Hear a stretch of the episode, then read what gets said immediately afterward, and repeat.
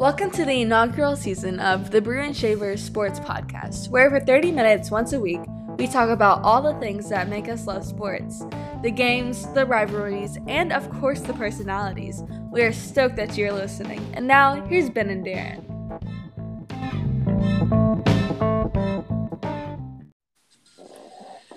Hey everybody out in podcast land, welcome back. It is week 3 of the college football season, and I hope that you're having as much fun as I am, along with my co-host, Darren Shavers. Darren, how you feeling after week 2?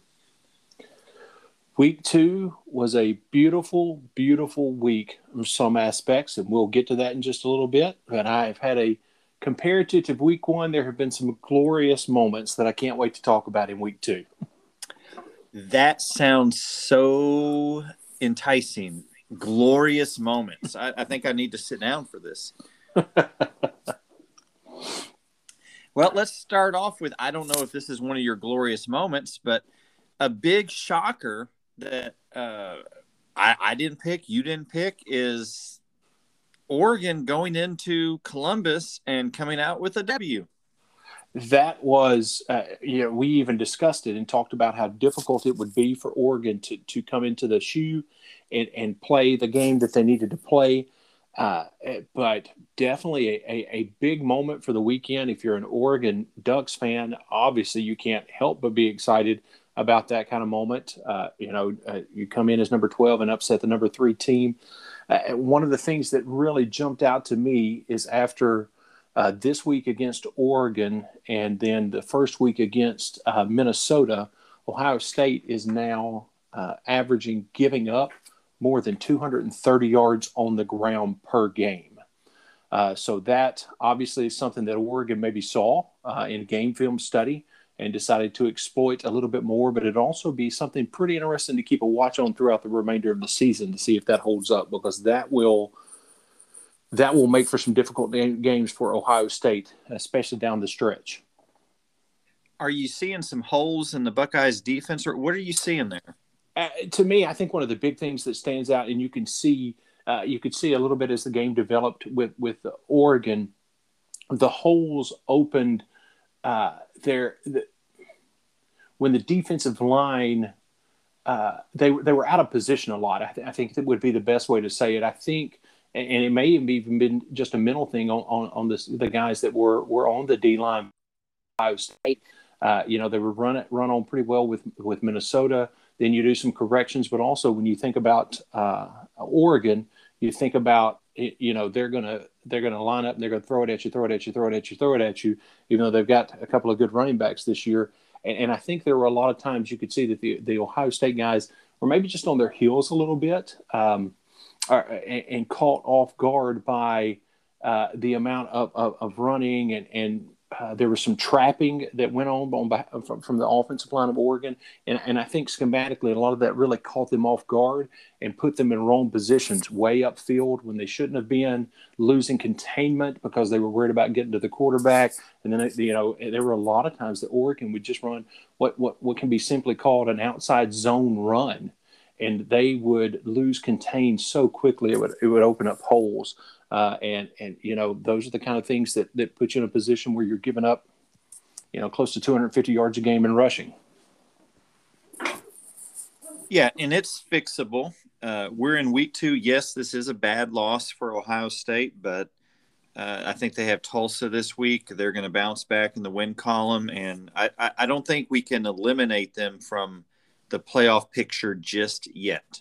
No, definitely not. And, one of the positive things, like you just said, with a program like Ohio State is they have this week when they go up against the Tulsa, there's not going to be a talent matchup there.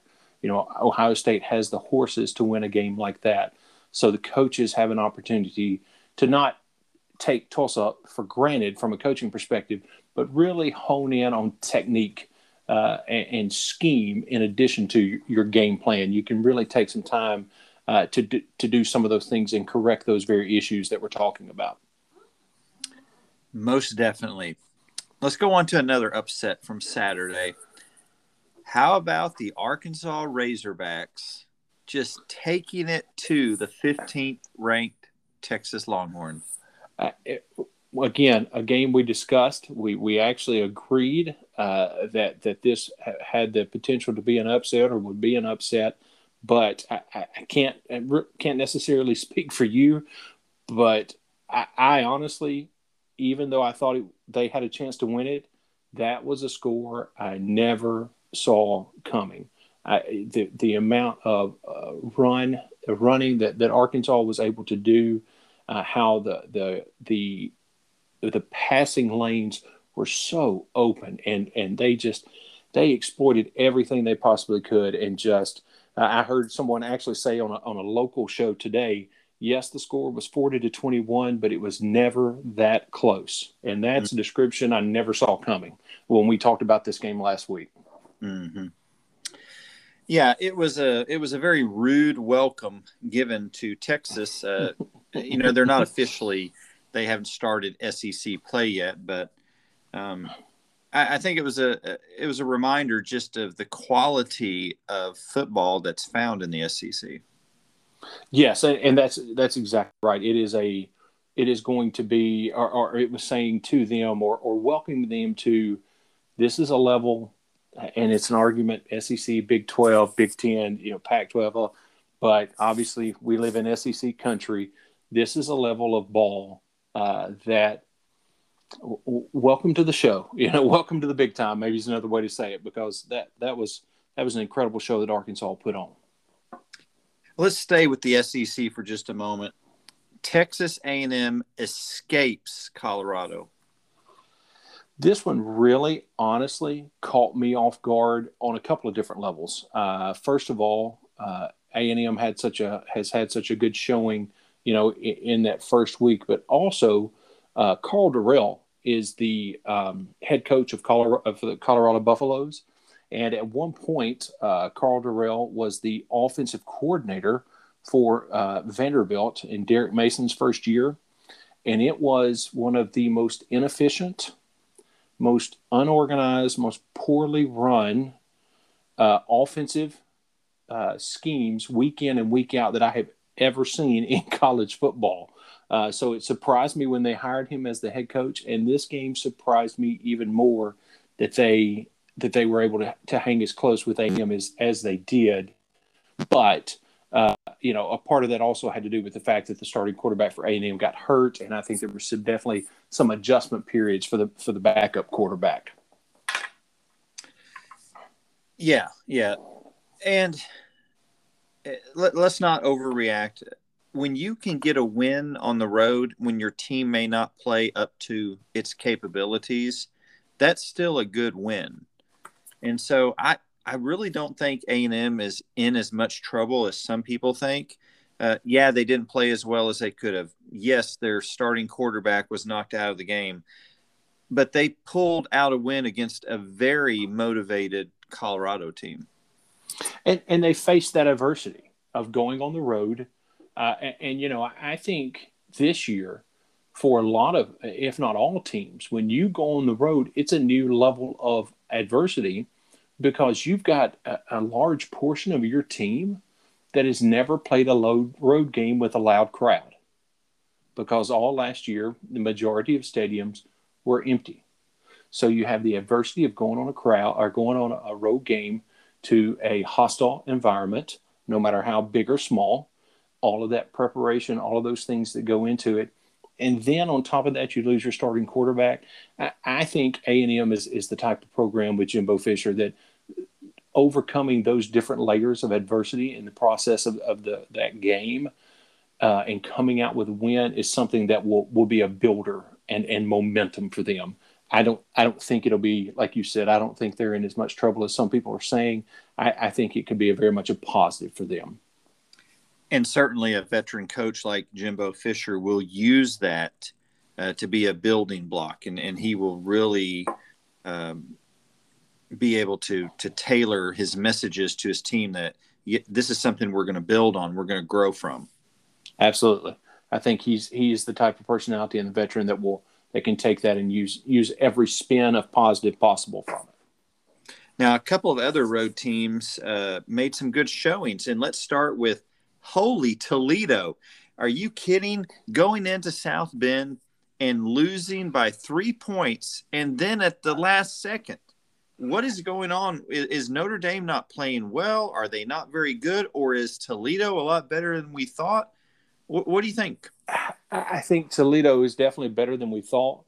But I also feel that this definitely tells us something about Notre Dame. And unfortunately, if you're a Florida State fan, it probably also tells us a little bit about Florida State too, by proxy. But that's a different conversation. I think there were a lot of mental errors that took place from Notre Dame's perspective. I don't know if it was. I won't say that they came in unprepared because that's not typical of a Brian Kelly team. But I think mentally, from a player perspective, there were some things that weren't there. And then I think you take that and add. I think Toledo came in to bring it to them and had more of a capability to bring it to Notre Dame than Notre Dame anticipated, and all of those things just kind of stacked up to. Boy, like you said, what a showing for Toledo. I think one of the things that happened is there will be some game film stuff that some other teams will see and probably be able to exploit down the road as we get further into the season. Yeah. And Iowa goes on the road to Iowa State and pulls out a little bit of a shocker. Iowa State was ranked higher. Expectations were greater. But you look at this Iowa Hawkeye team and the job that Kirk Ferentz is doing. They're 2-0. They basically just blew away Indiana, that was ranked 17th at the time in Game 1. They come out Game 2, go to Ames, beat Iowa State, and you're looking at their schedule here. They still got Penn State on the schedule. They got Wisconsin. Is this a team that we need to be paying attention to? I think it's a team that things stack up really well for when you look at their overall schedule. And you know, I think the reality of when you talk about an Iowa and Iowa State game, you're always going to be talking about a physical, even if there's an aspect like with Iowa State of kind of throwing the ball around a little bit, there's still going to be a physical component to it. And I think Iowa showed just how physical they were. More importantly, I think they showed just how physical and capable their defense is. And I think that's part of what really sets them up. I don't know exactly how the season's going to go at this point. You know, I have to watch a little bit more. But at this point in the season, they look like a very strong defense that could cause a lot of teams some serious trouble and come out with stack up quite a few W's throughout the process of their Big Ten season, their Big Ten schedule. Speaking of teams causing a lot of trouble, Stanford, which looked horrible in its first game, comes out and beats USC soundly, and now USC is looking for a head coach. Well, I tell you, speaking of things that have become a theme this early into the season, you know, it was week one. There was the announcement that UConn was no longer – Randy Edsall was no longer going to be the head coach at UConn. And then now here we are week two, and we are USC is having the exact same – well, now we're done. Clay Helton, you're out. There might be some hot seats for coaches that feel even hotter right now if this is going to be the trend throughout the season.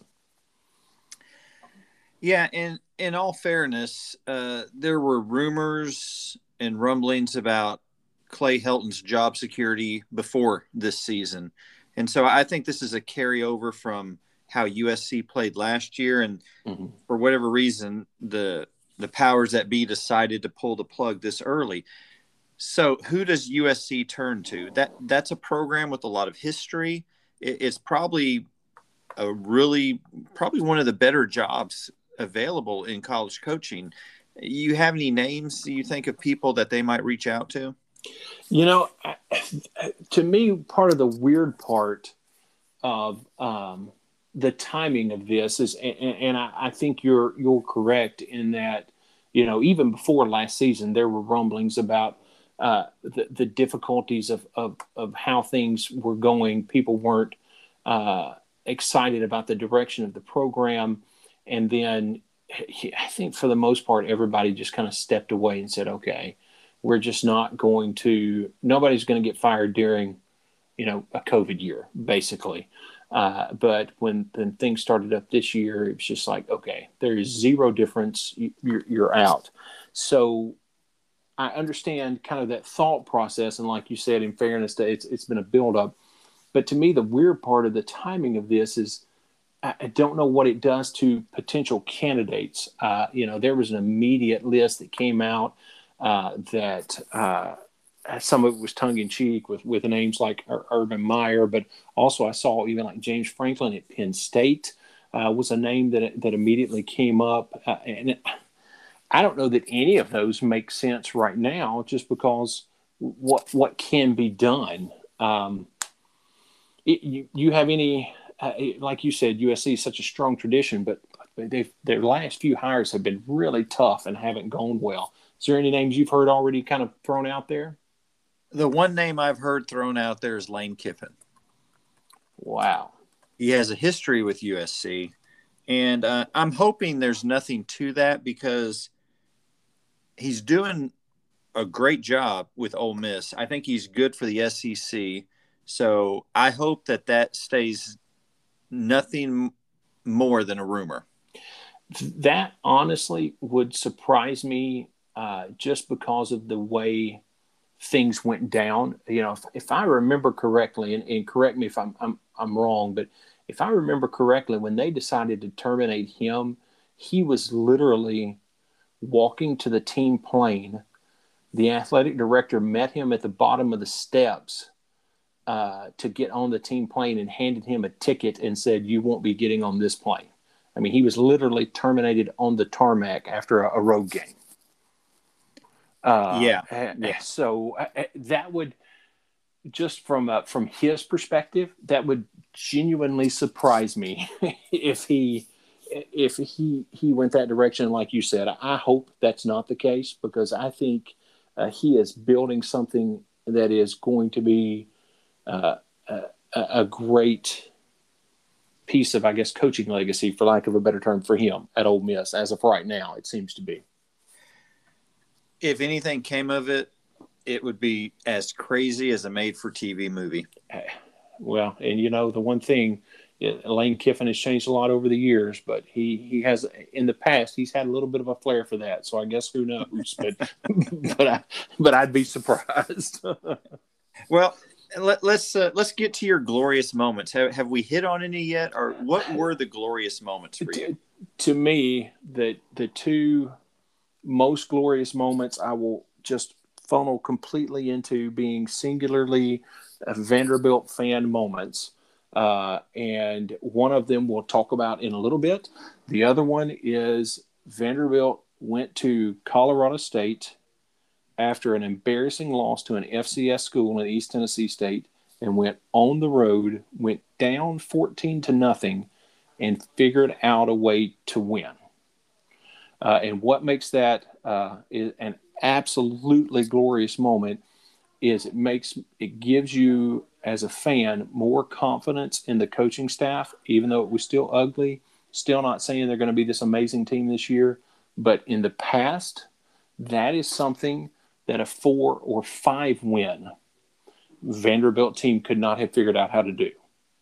They would have slumped into the 14-0 and ended up being beat 31-0. So that was an amazing moment, looking at it from a fan, seeing the things that the coaching staff is doing. I think you can, even though it was a win against Colorado State, it was a road win, overcoming, getting down 14-0. And I think that says some positive things about the coaching staff and the things, Clark Lee, and the things that they are doing to turn the program around and build a program basically from the ground up, from absolute scratch, zero, rebuild that program. So that was a big one for me. Okay. All right. Any others? Well, we'll talk about it a little bit later when we get to some other things. Well, let's take a look at the week ahead. Looking at some early games. Oh, what a traditionally great rivalry in the past. Nebraska, Oklahoma. Used to be one of the premier games every year. And times have changed. Times have changed, and it was such a physical, fun game to watch. You know, a couple of decades ago, or even maybe a decade ago. But this is the boy. This is nothing more than Oklahoma gets to be the guys that are going to throw the next log on the fire that is under the hot seat of Scott Frost. There's just nothing. Oklahoma's a 23-point favorite. I just don't. That's going to be an ugly, ugly game, unfortunately, I think. I don't see any positives for Nebraska coming out of that one. No question about it. Oklahoma is by far the most talented team, top to bottom. There is no comparison. No. But stranger things have happened, and this would be a win that would pretty much guarantee that Scott Frost keeps his job. It definitely is. This is one of those moments that would be the equivalent of if an LSU coach was having a horrible year but stumbled into an Alabama win.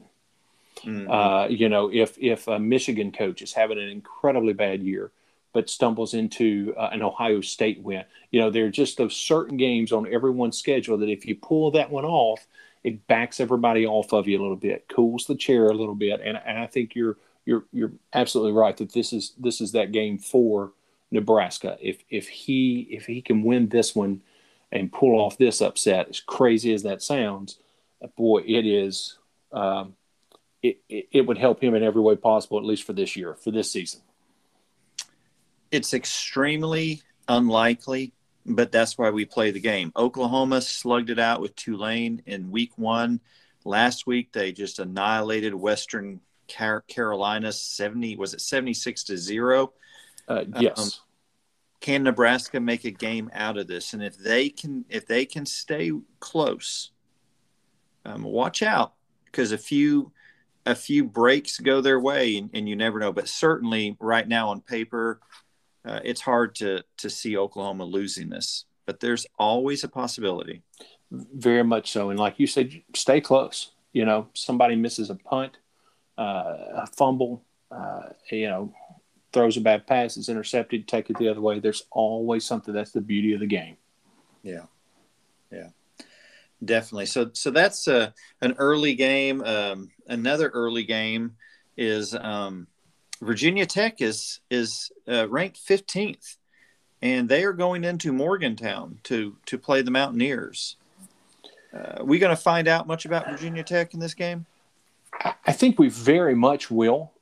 When you look at how this game stacks up with it being in Morgantown, and you look at the odds, Morgantown is basically a 3-point favorite, or West Virginia is basically a 3-point favorite in Morgantown, which from an odds perspective, that basically means it's a pick'em game, because your odds makers typically home game is a 3-point advantage from the start. They start at that perspective, and I think if you look at what Virginia Tech has brought to their games so far this season, you know, I know their last game was against Middle Tennessee State, MTSU, but they still held strong, did the things they needed to do. They look like a very disciplined team. They look like a team that's got a strong attack up front from an offensive and a defensive perspective. I think we're going to learn a lot about Virginia Tech, and we're going to see just exactly what West Virginia is made up, to see if they can stand up to the challenge and the absolute fight that Virginia Tech's going to bring to them. Yeah, both of those schools have proud traditions. They have very loyal fan bases, but they struggle to make the jump to to being considered one of the elite programs in the country. And so there's a lot of pride we're going to see on display. And, you know, especially at night, Morgantown's a tough place to play, but I don't know, 11 in the morning, those games are kind of, they just feel kind of strange. Yeah, and I think I've heard players throughout the years talk about that in interviews and stuff. You know, you get so accustomed to, you know, 6 and 7 and even, you know, depending on where you're at, 8 o'clock kickoffs, and you have the entire day to ramp up. And if you have an 11 o'clock kickoff, especially if you're traveling, you know, if it's a road game, man, your day is ramping up. You know, at 5 or 6 in the morning, you're taking off running, and in the amount of time that you usually, you know, have had a couple of meetings, milled around a little bit, you know, had a you know, pregame, your first of a couple pregame meals, you know, you're in the locker room getting dressed, getting ready to go out for your warm ups, and it has an odd feel for the players. It has an odd feel from a stadium perspective because, you know, depending on where you are, sometimes stadiums fill up a little bit slower and the game's kind of sluggish for everybody starting out. So, but I still think because of the regional importance of this game and the fact that, as you said, both of these teams bring a lot of pride and push one another to be that one that takes that step and get that recognition, it's going to be a fun game to watch. Yeah, and I said 11 o'clock. Of course, we're coming from a central time zone, so – for them, it will be high noon. Noon. With Gary Cooper. But still very early. Is there a Gary Cooper on either roster? We need to check that out, Darren. You know what? If there is, that might sway who you think wins it, truthfully. So. Okay, before we get to our pick'em games for the week, I want to talk a little bit about an intriguing matchup in the afternoon between Purdue and Notre Dame. Purdue has started off 2-0. Defeating Oregon State and then shellacking Connecticut, which everybody's doing this year. So can Purdue get over the hump with Notre Dame? Can they keep the game close and possibly pull out a win in South Bend, or do you just see Notre Dame? Do you see the same old story that we see almost every year in this game? You know, Purdue is a very intriguing team this year. You know, Jeff Brom, the head coach there, he's been there for a few years. He is very he's not necessarily all about the high pace run and gun. You don't necessarily think that immediately, you know, like an Oregon style or something like that. But he has a very innovative offensive mind and really – pushes his offensive scheme to be to create mismatches. You'll see a lot of motions, a lot of shifts, a lot of overloads. He's really a great developer of quarterbacks, and typically has a quarterback that can identify coverage as well, which helps in that type of scheme of creating mismatches. I think this will. I do think. Although Notre Dame hasn't given me as much confidence this past week as they did the week before, I do think Notre Dame comes out on top of this. But I really do think Purdue brings a little bit more to the table than people typically anticipate from them, especially when playing Notre Dame. And I think this will be a good game. Notre Dame still comes out on top, but I think it'll be a good game. What are your thoughts? Yeah, definitely want to check out. Yeah. Another one that's not a part of our pick'em games for this week, South Carolina, do they have any chance at all against Georgia? Kirk Herbstreit said on College Game Day this past Saturday that the way Georgia's defense is playing, he really honestly believes they could go play most of the teams on their schedule this year with the punt team and the defense and still win. So I think that tells you everything you need to know about South Carolina's chances. I don't, you know, the story of their quarterback and being a graduate assistant has been a great story, but great stories do not score points and get yardage against a defense like Georgia. I just – I know it's been a fun ride on the Beamer train these first two games, but it's just the Beamer train is about to lose its engine, I do believe. I think Georgia is going to put some hurt on them in some pretty significant ways. I think it's going to get ugly, truthfully. I'll be surprised if it doesn't. Yeah, I tend to agree. As much as I love a Cinderella story, I just don't see any chance of it in this game. No. So how about you ready to move on to our pick'em games for the week? Absolutely. Hey. So last week, how'd you do, Darren? Well, I actually ended up going 6-4, which I was the way I typically do in college pick'em games. Not great, but you know what? I will take it. It's better than I usually do. So how about you? I came in at 7-3, which nationally ranks me 90,992. Nice. Hey, I'm in the top 100,000, man. The top 100,000. You're inside of six figures. That's got to be worth something, right? And we had some folks join us and make picks this week, which was awesome to see that we had some folks jump in and want to be a part of it with us. And let's see, we had you ended up at 7-3 being at the top of the list, but we had quite a few folks that ended up going 6-4 or 5-5, didn't we? I think so. Yeah. So that's awesome to see. And we would ask anyone and everyone that's listening to jump in and be a part of it. You can, like Ben said last week, you can email us and ask for the link. We also put it out on social media and a few different places. But it'll be fun to see how that develops throughout that. We're really excited to have the amount of people that we and I love some of the names, paper anchors and winner chicken dinner. I don't know what all of those mean, but those are super cool names. I wish I'm a little disappointed in my choice of tough team names, to be honest with you. Made me feel a little shame in what I had chosen. So, yeah. So anybody listening that did not do this with us, you are welcome to join. Go to our social media accounts on Twitter. You can find Darren at Darren Shavers. My Twitter is BenBruce71. Look for that. We will share how you can be a part of the pick'ems. It's totally free. It's fun. We'd love you to be a part of it. And hey, if you wind up winning, we will recognize you in big time fashion. We will make an absolutely big deal out of it.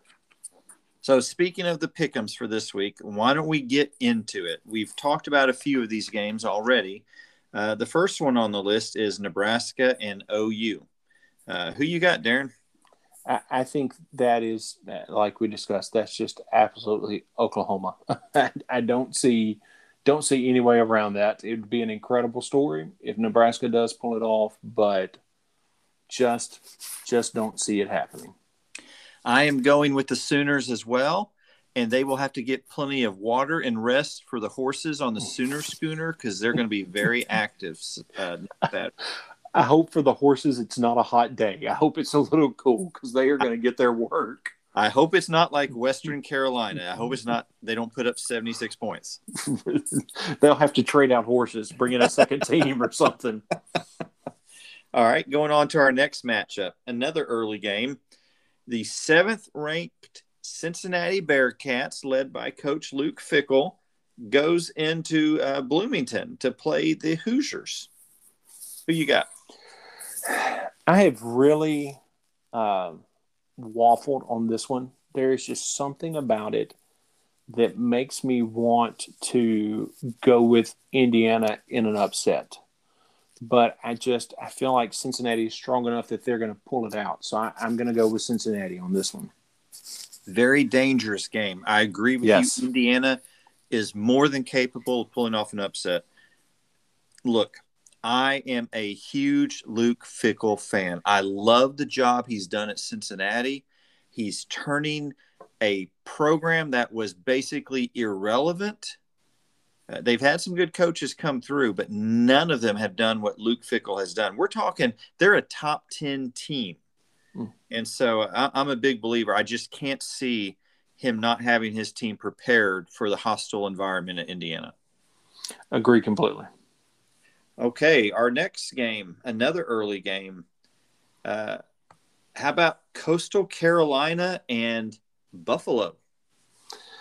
I think this is a game that Coastal Carolina just absolutely takes care of it. They're like a 10.5-point favorite, and their offense is one of the most interesting offenses to watch right now. It's so schematically, it almost seems scattered because they will run what almost looks like an old school wing tee. And there are, I mean, it is completely and totally wing tee for a lot of the time. Then all of a sudden, they've thrown three passes in a row that all three of them have connected, and they've covered 40 to 50 yards in three passes, and just look completely and totally wide open. So they are so hard to deal with. I think this is a game that they, with ease, take a victory on. Yeah, agreed. Buffalo has had some good teams in the past. Doesn't look that way this year. No. So we'll go with Coastal Carolina. Virginia Tech and West Virginia. Who you got? I'm going Virginia Tech on this one. All right. Well, my wife is from West Virginia. And, she still gets a little misty-eyed when everyone starts singing Country Roads, Take Me Home. Absolutely. So, I'm going to take a gamble here, and out of my love for my wife and her roots in West Virginia, I'm going to pick the Mountaineers. Okay. Interesting. Completely emotionally driven choice. But very smart choice, by the way. All right. How about Michigan State, Sparty, and the not so impressive Miami Hurricanes? Who you got? They are not impressive at all, but they're still more impressive than Michigan State. So I'm going Miami. All right. You know what, Darren? I'm going to go to the other side. I'm going with the Spartans. That'll be interesting to watch, because that'll be a great call if Michigan State pulls that one off. And one of the biggest games of the day, Alabama and Florida. Who you got? I just don't know how you pick against Alabama. When you look at everything they're able to do from every angle, both sides of the ball, how their quarterback looks, how their defensive backfield looks, even though they lost that, that linebacker the first game, all of those things considered, I have to go with Alabama. And then when you look at Florida, and the fact that they've got a little bit of a quarterback controversy going, they're doing a rotation, and the old school saying is, if you have two quarterbacks, you have no quarterback. I just don't – I don't think Florida can bring anything to the table that will push Alabama to the point where that game's in question. It might stay close and be a fun game to watch. It really is, or at least has been in the past, but I think Alabama easily pulls it out. Agreed. Going with Alabama. How about Utah and San Diego State?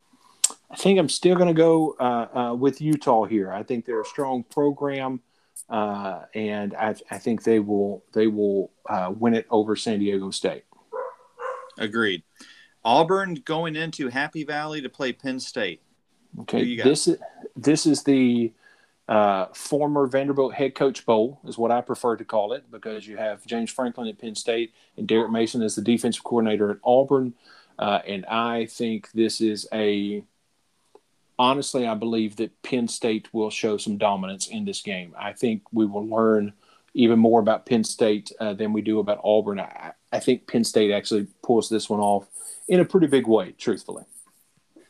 I'm tempted to pick Auburn, but it's in Happy Valley. The atmosphere there is electric. James Franklin will have the Nittany Lions ready. I don't see an upset. I'm going to go with Penn State. Moving on, Oklahoma State, Boise State. I think Boise State is the choice here for me on this one. I think when you look at Oklahoma State's year so far and Boise State with how they've performed, I think Boise State makes this one happen. Agreed. And the last one in our pick'em for this week, Arizona State and BYU. It's not a much of an upset, but I'm going with an upset on this one. I think BYU pulls this one out. I think they beat Arizona State in this one. I think they've got a strength they're going to bring to the table that Arizona State won't be able to match, and BYU will pull it out. BYU looked good against Utah. Can they do it against Arizona State? I guess I'll go with BYU as well. Okay. All right. So those are our pick-ems. Remember, watch on social media. You can join us in this. We'd love to have you be a part of it. It's good fun. You don't have to know a lot about football. We're all just having fun. So looking forward to another great weekend of football. We have college. We have NFL. And before we go, Darren, I want to remind everybody on your Friday nights, go out and support a local high school football team. There's nothing, as much as I love college and the NFL, there's just nothing like Friday night lights on a high school football field. So go out and support your local high school team, and then enjoy all the games Saturday and Sunday. I absolutely agree completely. You cannot beat a good live Friday night crowd. It's a great thing to go and do and enjoy. All right. Well, that's a wrap for us this week. Thank you so much for listening. Darren, I'll be talking to you soon, and we'll talk to all of y'all. Remember, every Tuesday, 6 a.m., new episodes drop. Until we come back next week, enjoy football and take care. Enjoy.